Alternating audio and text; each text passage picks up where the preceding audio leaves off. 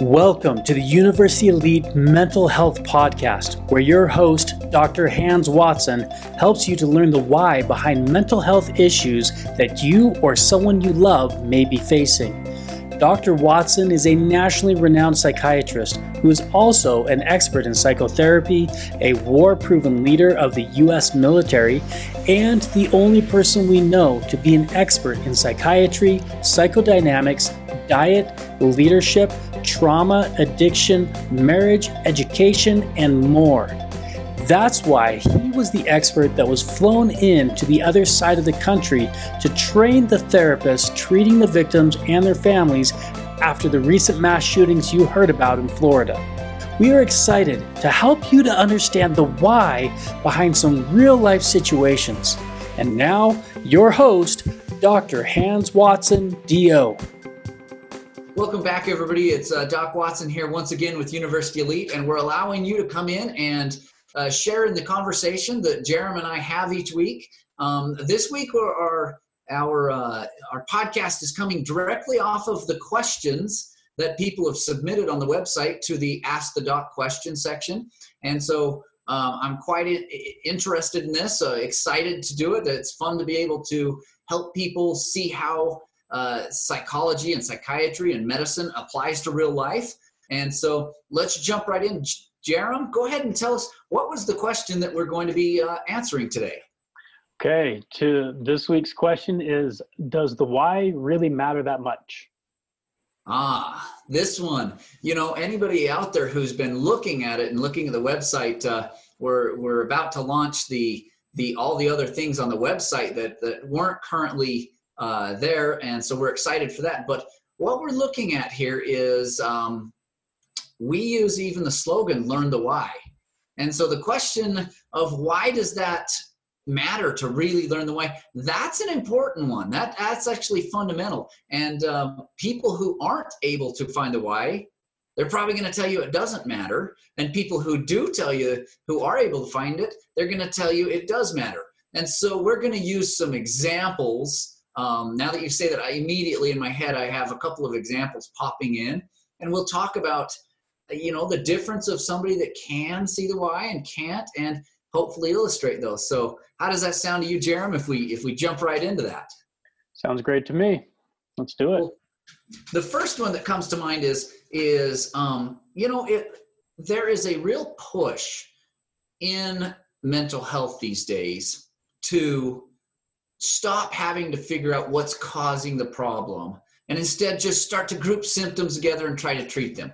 And I can understand that because it's a lot harder.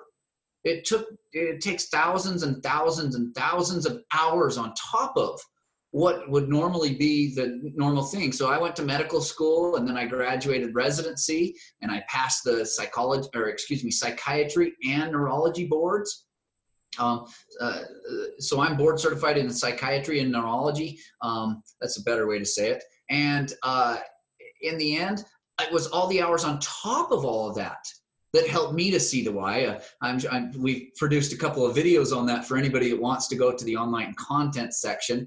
You can you can look at that and and the inside, uh, for instance, the three three false beliefs webinar.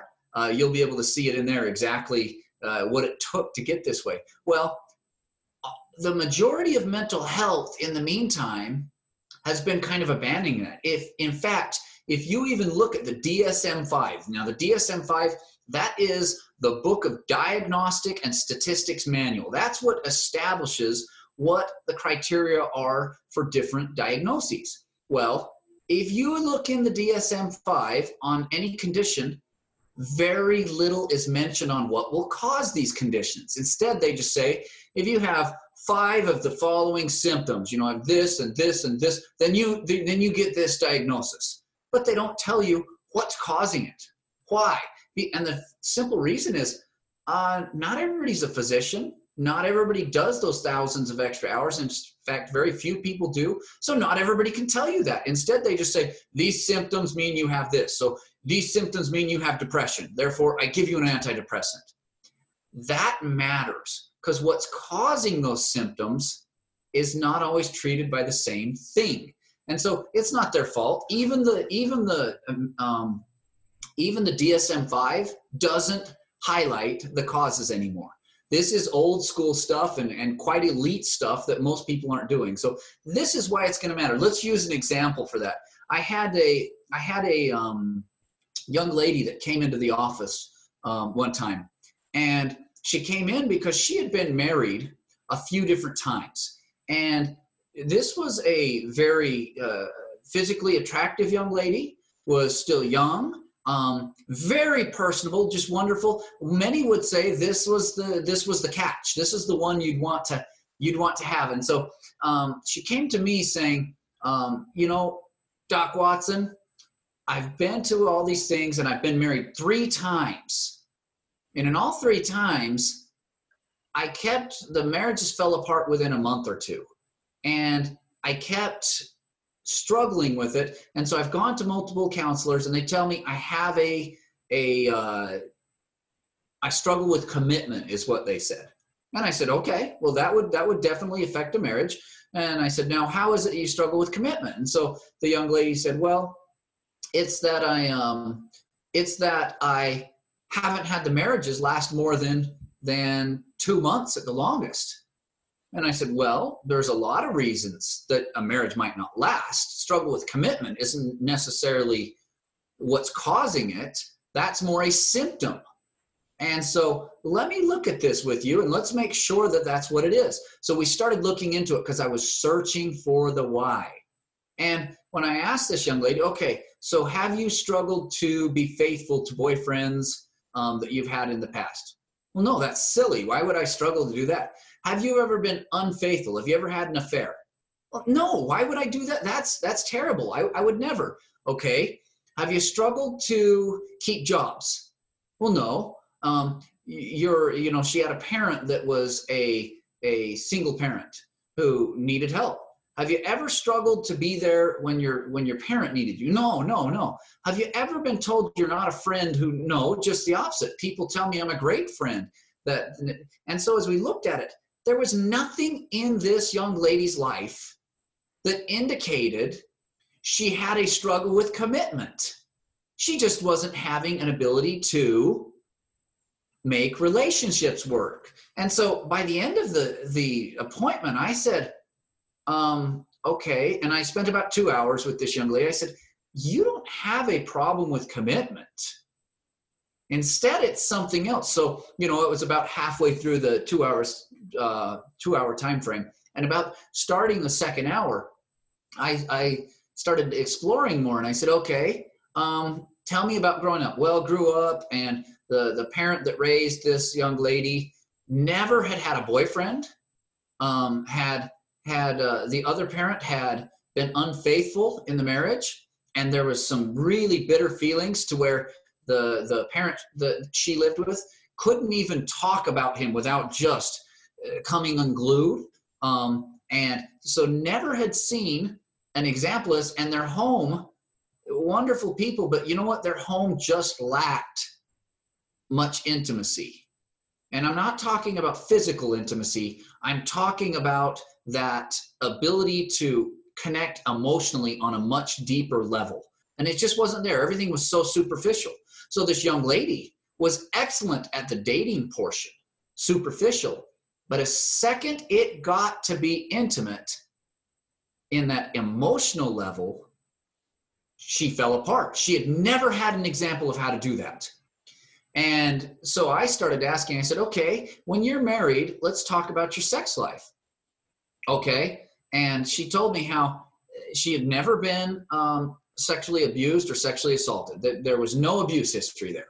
Um, uh, denied all of that. And uh, instead, what she said was, Well, I've never seen an example of parents in my life who even hold hands. And okay, what was it like then as you guys got married? Well, I get really excited to be intimate, and then I found myself hiding in the bathroom and not coming out. And I saw you can just see. And so by the end, I started saying, You have a problem with intimacy, not commitment. Hmm. And this young lady just started to cry. And she said, I have spent the last two years just beating myself up for not being willing to, to commit to something. And now you're telling me that it matters? I've never quit a job. I've worked a job, the same jobs for five to seven years. Uh, when I left, I, I did that. I've never left a friend high and dry. I'm the person they call when they need a friend, uh, you know, and just go, went through all these things. And when I finally said, You don't have a commitment problem, you have an intimacy problem, this young lady finally said, Oh my gosh, I don't even know how to start there. So our therapy completely threw out the garbage of this is a commitment problem, who multiple counselors had told this young lady that. And we started working on intimacy. Now, once we worked on intimacy, within months, this young lady was doing so much better that she actually and and this young lady had after the last marriage had fell fallen apart fell apart i'm not sure the, the correct english there we'll go with it. Um, she then actually said i'm not dating anymore because i can't take it anymore. It's so embarrassing to have marriages that fall apart after a couple of months. Well later she came back and said i'm actually dating somebody and it's going really well. And we worked on it a little bit at a time. And within a couple of months, no longer needed psychiatric care or therapy at all, and had gotten to the point that very, very good at connecting intimately with people. And ended up getting married to to a person with with multiple children. And you wouldn't you know one of the best parents a person could ask for and one of the best spouses, and now has been married for many years with no problems whatsoever outside of what we consider normal uh, relationships. So, Jerem, that's the first reason that learning the why matters, is because if you don't understand it, you can't help them to see what's really going on. And we're going to chase our own tail going around telling them they have a commitment problem. And this person was so committed, they were beating themselves up trying to figure out in what way they weren't committed for years. And their self esteem tanked, their relationships tanked. It was just a terrible thing. So they had actually made life worse for this person by missing what the why was. So uh, I've did I've done a lot of talking. You go ahead it's amazing to me with a, a background in engineering it, the, the idea that there's an, an industry especially an important industry like mental health that doesn't put the why first like that. Like if if a nuclear power plant melts down the first thing they do is try to figure out why it happened. Um, and everything that i did in the engineering uh, why is this breaking? I, I, I don't know how many thousands of dollars I was paid to pull on a torque wrench to break parts and track down the data of how many pounds it was that that they were breaking at. Um, for weeks and weeks, I did this for us to figure out why are they breaking inside the the actual all, all the machine that they went into. And so to, to me, it's like every industry I know is very concerned about why things happen the way they do. And yet I can understand why that doesn't happen in this industry because I've caught myself doing the same thing to my kids. When one of my older boys hurts one of the younger boys, and he's trying to explain to me, no, that, that's not what happened. This is what happened. So many times I have just shut him down and been like, it doesn't matter. You never hurt someone that's smaller than you. And it's like, I don't want to know what happened. I don't want to know why you did it because I don't have the time and the patience to stop and like figure this whole situation out. And I think a lot of people um, are coming from that position. They've got they've got another appointment. They're running out of time. They don't have time to go in and really diagnose this. And if you look at the the, the podcast um, uh, or the insurance videos we put out and the, the we have the insurance podcast that uh, right. that's, that's out. And if you look at that podcast you'll start to see that doctors aren't paid anymore to take the time to learn the why. If you're taking insurance you can't do that. And so what we end up seeing is they're not trained to do that because even their training programs depend on insurance reimbursement or insurance payments in order to be able to fund the training. And so they're not paid to do that, so they don't do it. And so it really is turning into a lost art. And I don't blame them. You know what? Psychiatrists back in the old days, you had to learn advanced psychotherapy and you had to be a physician that, that graduated medical school. So you had to be an expert in being a doctor and being a psychotherapist. And you just don't see that anymore because it's too hard. In fact, I still study every single night trying to learn more and more because there's always more to learn. You know, a perfect example would be there was a young lady who came into me, and I've told this example before, but I'll repeat it for the people that this may be their first one of ours they're listening to. Um, and she came to me saying, Hey, I've been to the family med doctor. They they gave me an antidepressant because I have depression, and um, you know, it hasn't worked. So they sent me to you so you could turn up the med to or change the med to the appropriate one. But I need my antidepressant uh, adjusted. And so I went ahead and said, okay, let's look at it. Let me do a full evaluation. So I started, and yes, she had a depression. She met all the criteria from the DSM. And I said, okay, let's find the why. And she's like, what do you mean the why? So we started looking. And so I did a full medical review. Now, you understand, you go to a counselor or a psychologist, they can't do a medical review. They haven't been to medical school. Psychiatrist is the only one that can do both of these. And the problem is, most psychiatrists never get the therapy side. Most psychologists never get the medical side. So you're only getting half of the picture, either one you go to only a psychiatrist like myself who spends the extra thousands of hours to to get good at the medicine and the therapy, which is the much harder part, that therapy, can you do this? So with her, I did a medical review. And wouldn't you know, she had symptoms that looked an awful lot like a problem with her thyroid. So I ordered a simple thyroid test. Came back, the thyroid was, was not working. So what did we do? I went ahead and said, I'm not adjusting your antidepressant because a thyroid can also cause a depression. And I didn't hear any psychological reasons for that. New mother, loved being a new mother. Uh, had a husband at home, very supportive husband. He was one of the reasons she wasn't more depressed. Um, new baby, she loved the baby so much she looked forward to waking up at night and breastfeeding. I mean, this was the ideal mother. And so when we got back the labs for that thyroid, it wasn't working. So I went ahead and started thyroid hormone. It's a med called Synthroid, as we've talked about wouldn't you know, after her body had a chance to adjust to that, her depression went away. She lost weight. She started, her hair came back in thick. She wasn't cold in the hot weather anymore. Just everything started going. She felt great. And so then I said to the family med doc, hey, just please continue this thyroid medication, needs to keep going. And shortly, we stopped all the antidepressant. She didn't need it. Whereas when she came in, it was, I'm struggling with depression symptoms still therefore turn up our antidepressant. Here's the spoiler alert, Jerem.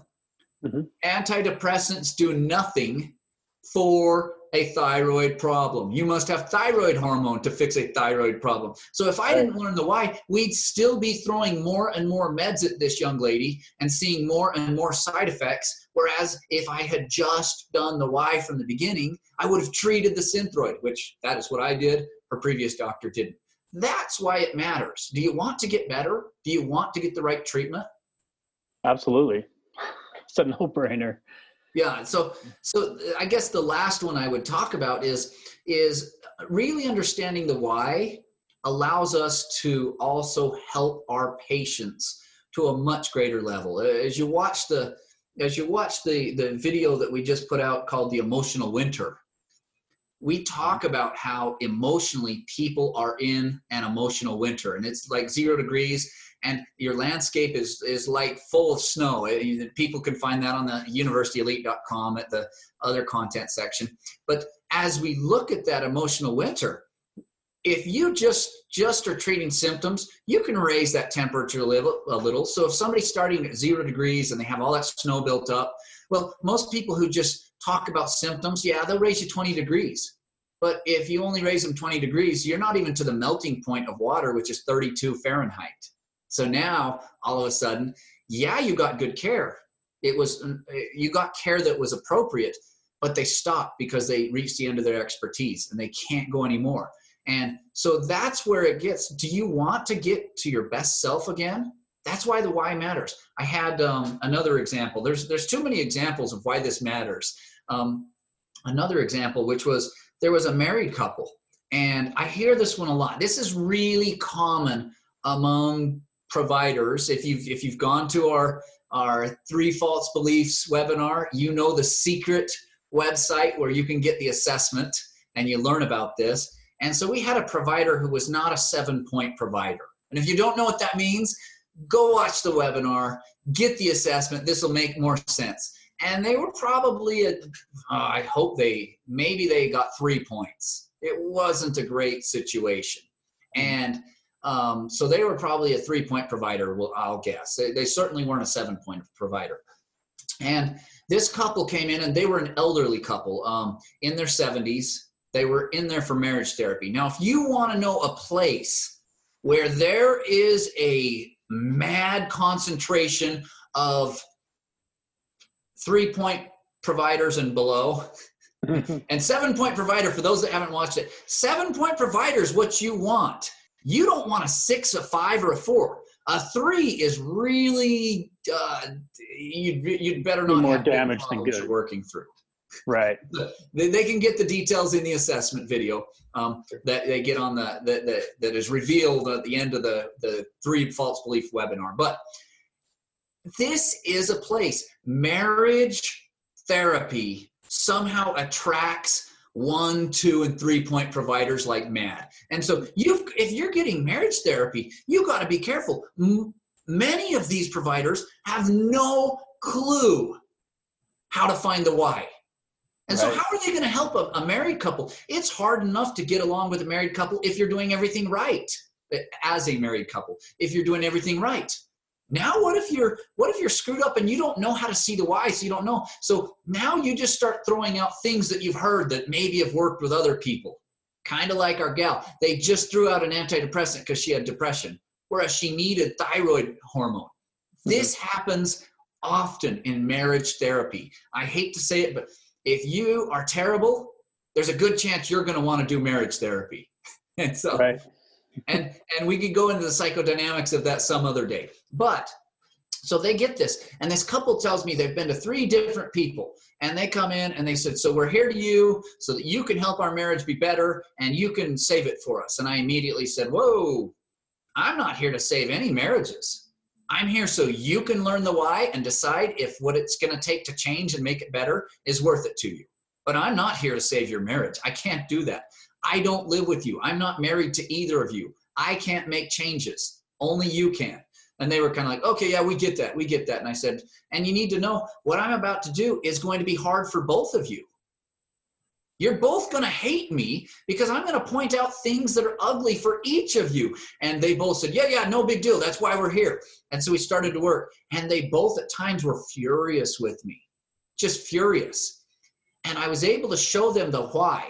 Well, when you do this, it causes him to do that. And when you do this, it causes her to do that. And so now you guys are in a vicious cycle to where you both need it because you'd have to change other. And I, so I taught them. And at the end, they actually said, We've been married almost 40 years, multiple. And after a couple of months with you, we've made more progress in our marriage than in 40 years and three other therapists, that some of which we saw for years. Why? And I told them because we got immediately to the why. That's all that mattered to us is what's causing this. And when I showed it to you and the, the guy started laughing, he goes, I was pissed at you for weeks because you showed me what was so hard and I know I lashed out at you and it was uncomfortable in session. I said, You bet it was. But that's my job is to realize it's nothing personal. And he he was very grateful and he ended up in the end um, having a few tears that he quickly wiped away because he didn't want to see me to see him have emotion. And she just came and gave me a, a hug and just said, Thank you so much. Our marriage is just different than it's ever been. We're working on it. We actually have plans of of what to work on. It's no longer just, hey, I don't feel appreciated, but now there's exactly why I don't feel appreciated. And I know why he's doing it. It's not because he doesn't appreciate me, it's because of things I was doing. So we each have the thing to work on, and we can't just blame the other person. We have to look in the mirror when we say, Did I do that with the way I behaved? And so that's why the why matters. And this couple told me, why wouldn't somebody give us this 40 years ago? We could have had such a different life. And they did have a much happier life and and they loved it. And I, I ended up finding out later what a great thing. One of my favorite couples. One of my favorite couples. That's why the why matters. You know, and so so as you're looking at this, let me tell you some symptoms in marriage therapy of people who don't know the why. You know, so some people are like, how do I know this? Well, I'll share with you some of what you get out of the assessment. An easy one to tell. A lot of marriage therapists will say when things aren't going well for the couple, and I've heard this countless times, they will come out and say, well, you two are codependent.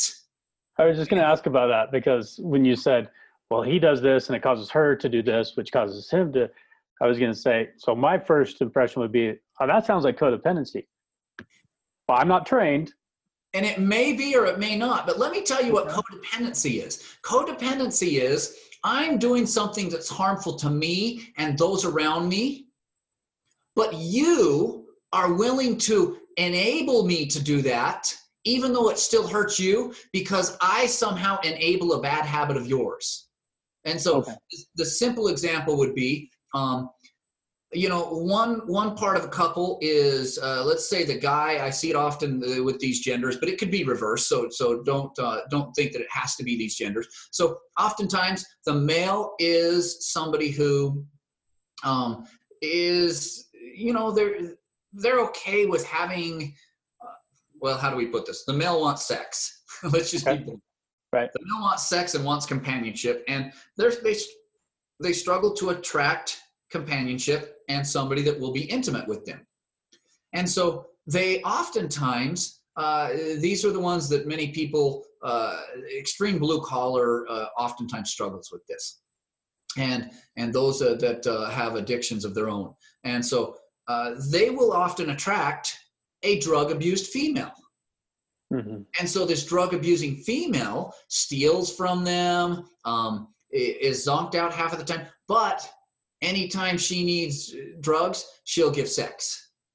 Right. So you can see how this is terribly unhealthy. She's engaging in an intimate relationship that is incredibly harmful to her psychology, but it's worth it to her to get the drugs. And she doesn't even like this guy many times. He's just the provider of money and drugs.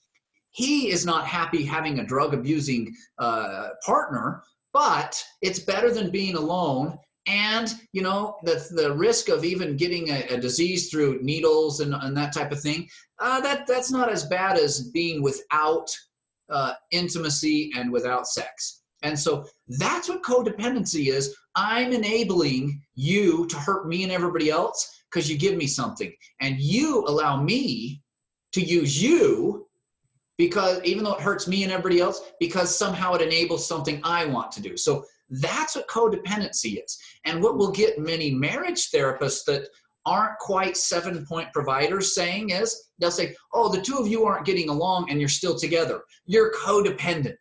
That's ridiculous. And oftentimes, what it is is no, one person's more selfish than the other. They're not willing to look at themselves. And it takes a guy like me saying, Wait a minute. You're not willing to look in the mirror. You want to be able to say, You did this wrong their uh, young lady, but the guy's not willing to look in the mirror and say, okay, what did I do wrong? Am I the am I kind of like our Mean Girls? You remember our right. Mean Girls uh, yep. podcast? Yeah, very good at recognizing other people's warts and scars and things they do wrong, completely oblivious that I'm doing the same thing. That is really common in marriages that struggle is there's a mm-hmm. complete blind spot that I'm doing the very thing in a different manner than the other person that I'm getting at. And so, what do the two and the three and the one point providers say? Oh, you have a codependency because you two aren't happy. It's not a healthy marriage, yet you're still together. Well, that's that's malarkey. So if you hear them throwing around codependency, that's a common one that I hear maybe up to half of the time in marriage therapy when the people come in and they're worse off if at best they're no they're no worse. The majority of the time they are worse off for having come in and gotten bad therapy because then the person who's enabled from that that bad therapist comes out saying, "Oh, see, I'm," and that's the other one is they'll come out saying, "I'm abused, not physically or emotionally, but they're trying to control me." Hmm. And so control right. is the second one that you will see with providers who aren't worth their sweat. They'll come out and say, well, and this typically what I hear is the man is not allowed to control the woman. And I agree with that sentiment. But right. then they don't define what is control. Right. They just take it as he's controlling because he's demanding. What is he demanding? Well, many times what I hear is I'm demanding that if you want me home, you need to be home equal amount of time. If you want me to do the dishes, you need to do the dishes equally. And they'll, you know, they'll say, well, I do the dishes all day, right? But he's at work working all the day. Are you uh, outside of when he's at work and your work? Then who does the dishes? And they don't like that half of the time, especially if it's somebody who is a little bit spoiled, uh, a prince or a princess. And they will then say, no, no, no, wait a minute. When I get home, or when he gets home, he takes over. And I've had I've had it reversed too. Um, and so what we see there is then suddenly the bad therapist will say, well, there's a control issue. There's a control issue. And you already know me, control's a symptom. It is not a cause. So we start looking at it and we say, why? Well, what it comes down to in many of these is when you get married, here's a spoiler alert for many people that, that jump into marriage therapy. Spoiler alert, I'm about to tell you the answer before I tell you the joke. When you get married, what you are agreeing to is to allow a spouse to control you 50% of your life. And you are ceding 50% of their seating. So you're each agreeing the other person gets to control me 50% of the time. That's what marriage is. And wow. so if you think you're coming into marriage and you're not going to allow them to control you, well, then you're not ready to be married. You're ready to have a boyfriend and still be a teenager. You need to grow up.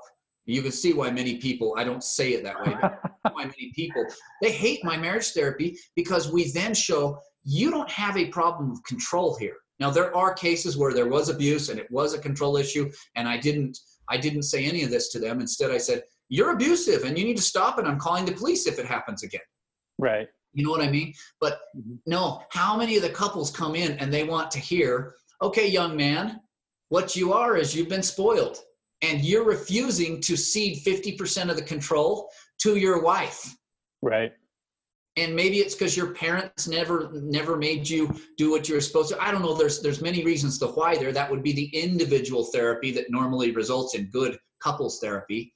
Mm-hmm. But you can see there how there's bad therapists will come in with control issues. And you're being abused because they're trying to control you. And you're you're uh, codependent. These are all things that are red flags that immediately shoot up where i go i got a lot of work to undo the bad therapy that these people have done because the person doing it never saw the why. Right. That's why it matters. It it sounds like i mean some some of the things you said that um, controlling is a symptom not the cause. And i think that on the face of it a lot of people might feel like oh no no we, we talked about the why.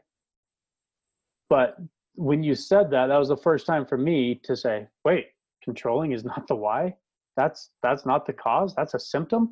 And so i think having these separate buckets and putting these conclusions in the right buckets is is something that patients and a lot of providers probably don't even do where we think oh no no i learned the why because he's controlling because she's controlling. And you're saying no no you got to go a few levels deeper than that to actually get to the why. That's not a why that's a symptom. That's that, that was a little bit mind-blowing for me right then well, and that's the difference between a, a one, two, or a three point provider and a seven point provider. Right. I spent thousands, maybe even tens of thousands of hours studying psychoanalysis, psychodynamics, you know, um, and looking at all these things till I finally started to understand these things. That's what it takes to be an elite provider, to where you can see the why. You know, I can't tell you how many times um, the, the simple example I gave was, yeah, um, I worked with one couple and you bet, um, one of the big things, well, I'll, I'll be honest, is the elderly couple. And one of the big problems was that woman had never come to grips with the idea that he got to control 50% of her life. Right. No, she was struggling with the idea that he got to control anything in her life, yet she ruled the roost in the home. Mhm. And so then she was mad that he was always out of the home. And so there we had to talk about why is he out of the home? Well, if you had no say and and somebody got control more than 50% of your life, but they didn't get to control any of yours, now all of a sudden you've become the parent to them. This is a grown man. Why would he want to have a parent? He wants Right. to have somebody he's intimate with. Well, now you have a parent child type relationship where you're butting heads.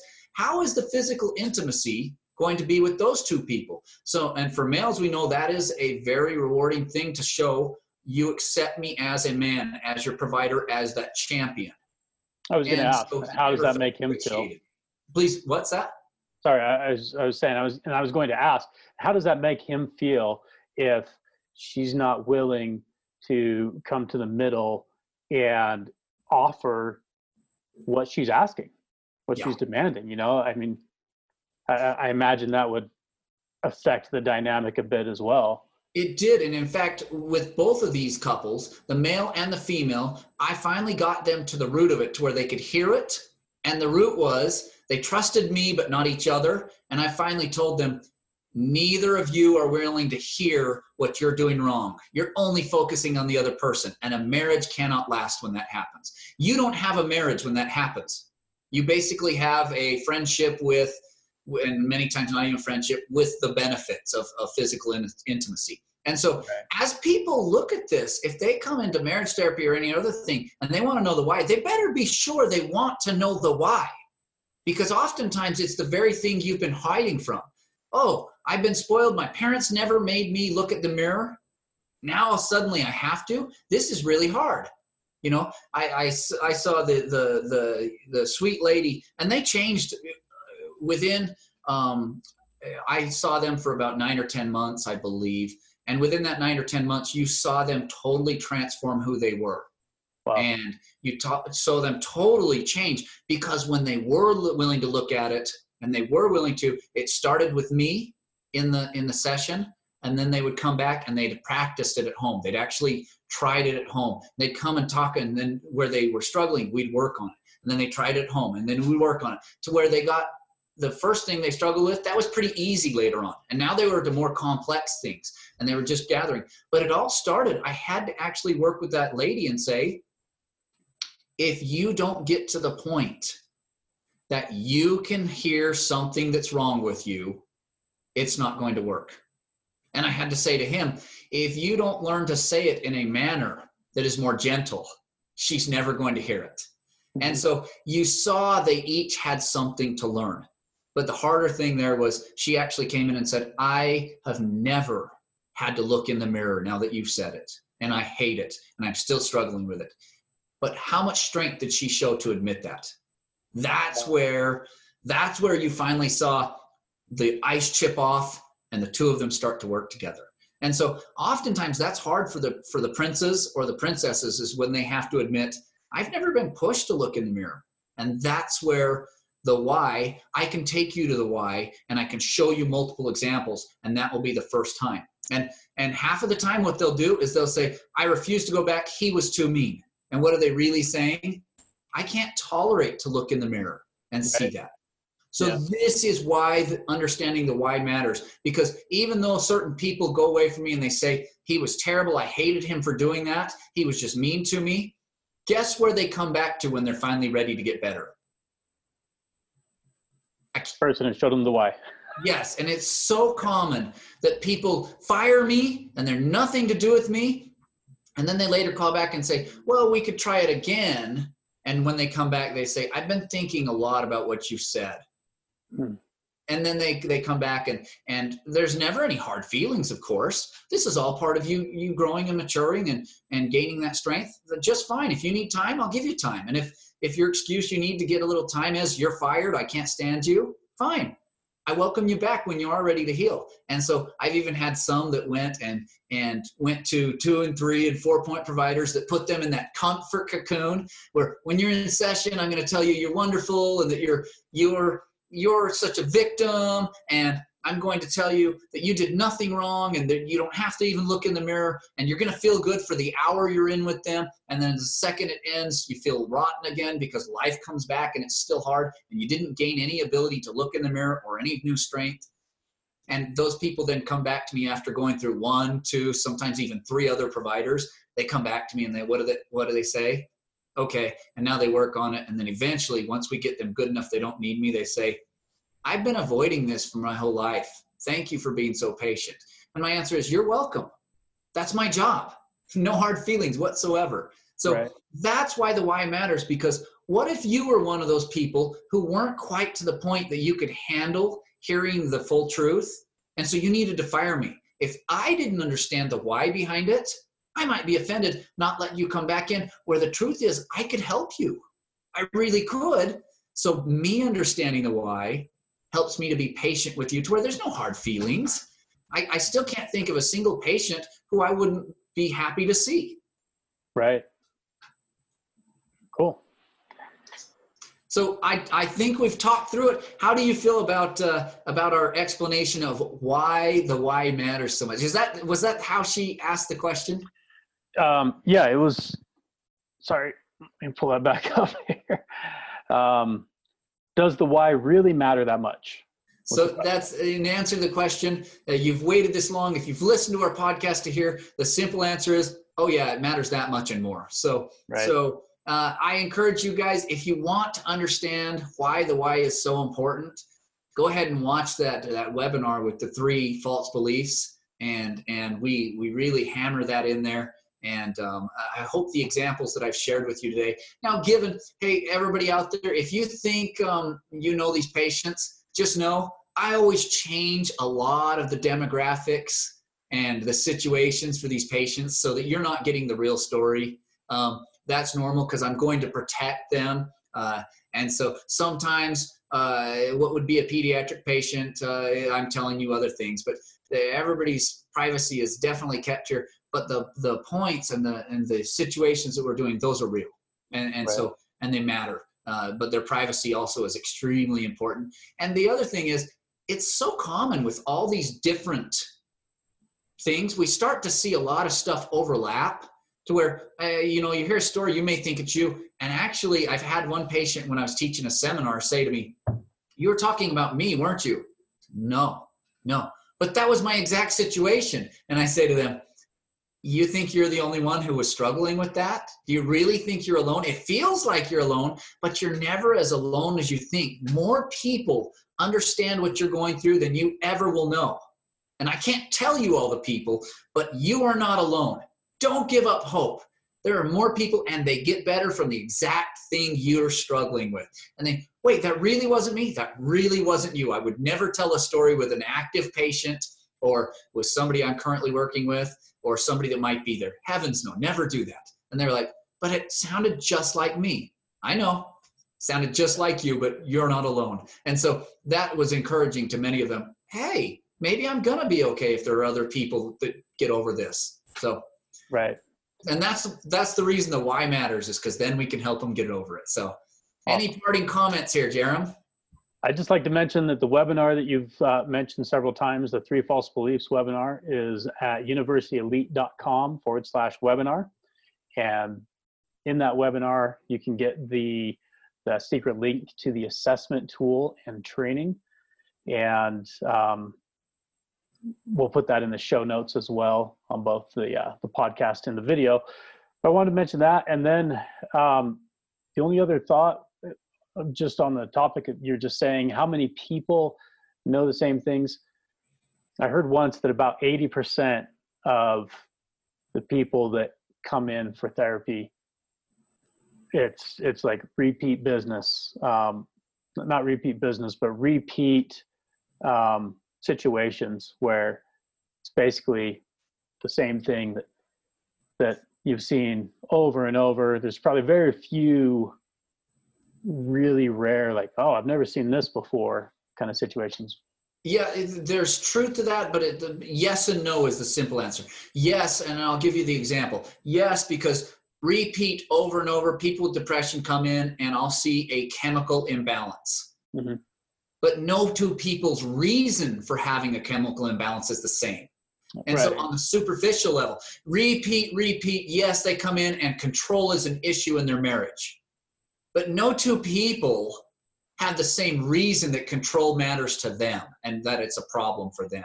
So, right. yes, we have repeat, but when you get down to the real why, not just these simple general whys that the, the two and three and four point providers throw out, mm-hmm. that's where it gets individual to where, no, in your life, this contributes to this, which contributes to that, which creates the problem. So, yes, chemical imbalance. Yes, control problems. Yes, you're, you're not, you're fighting.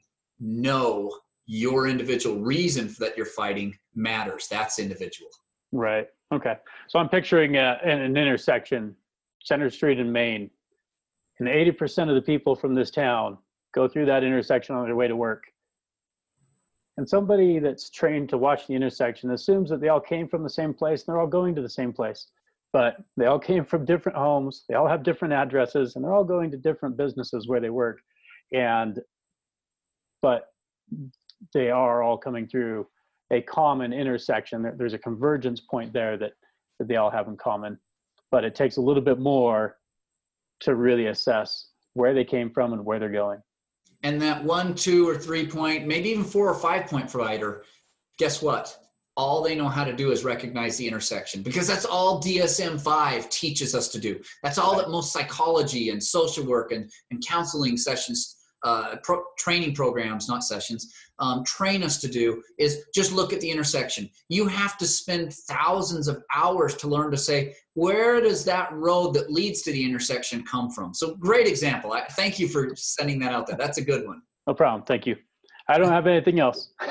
Okay. so fantastic. as always, we appreciate you guys. Um, love for you to subscribe um, to these uh, to our YouTube channel, or if you're if you're starting to grab these off of our uh, off of our podcast. We'd love for you to subscribe to that too. Uh, makes a difference. And if you have questions, like always, ask the doc, and we we look forward to the next time. And in the meantime, everybody out there, uh, universityelite.com is where you can get all of uh, of this content as well as others. And um, also, that webinar is at universityelite.com/slash webinar, or you can go into the um, the uh, main page there, and it should be should be uh, down there uh, just below the the um, patient sign in. So right. look there too. Yep, and that's where the Ask a Doc section is as well. If you're wanting to ask a question, all all right there. So yep. get it find. So that way you're not going to have to ask that question in there. You'll look at the Ask a Doc section and be like, hey, there it is. So right. um, in the meantime, uh, thanks again for another week, and you guys out there, be well.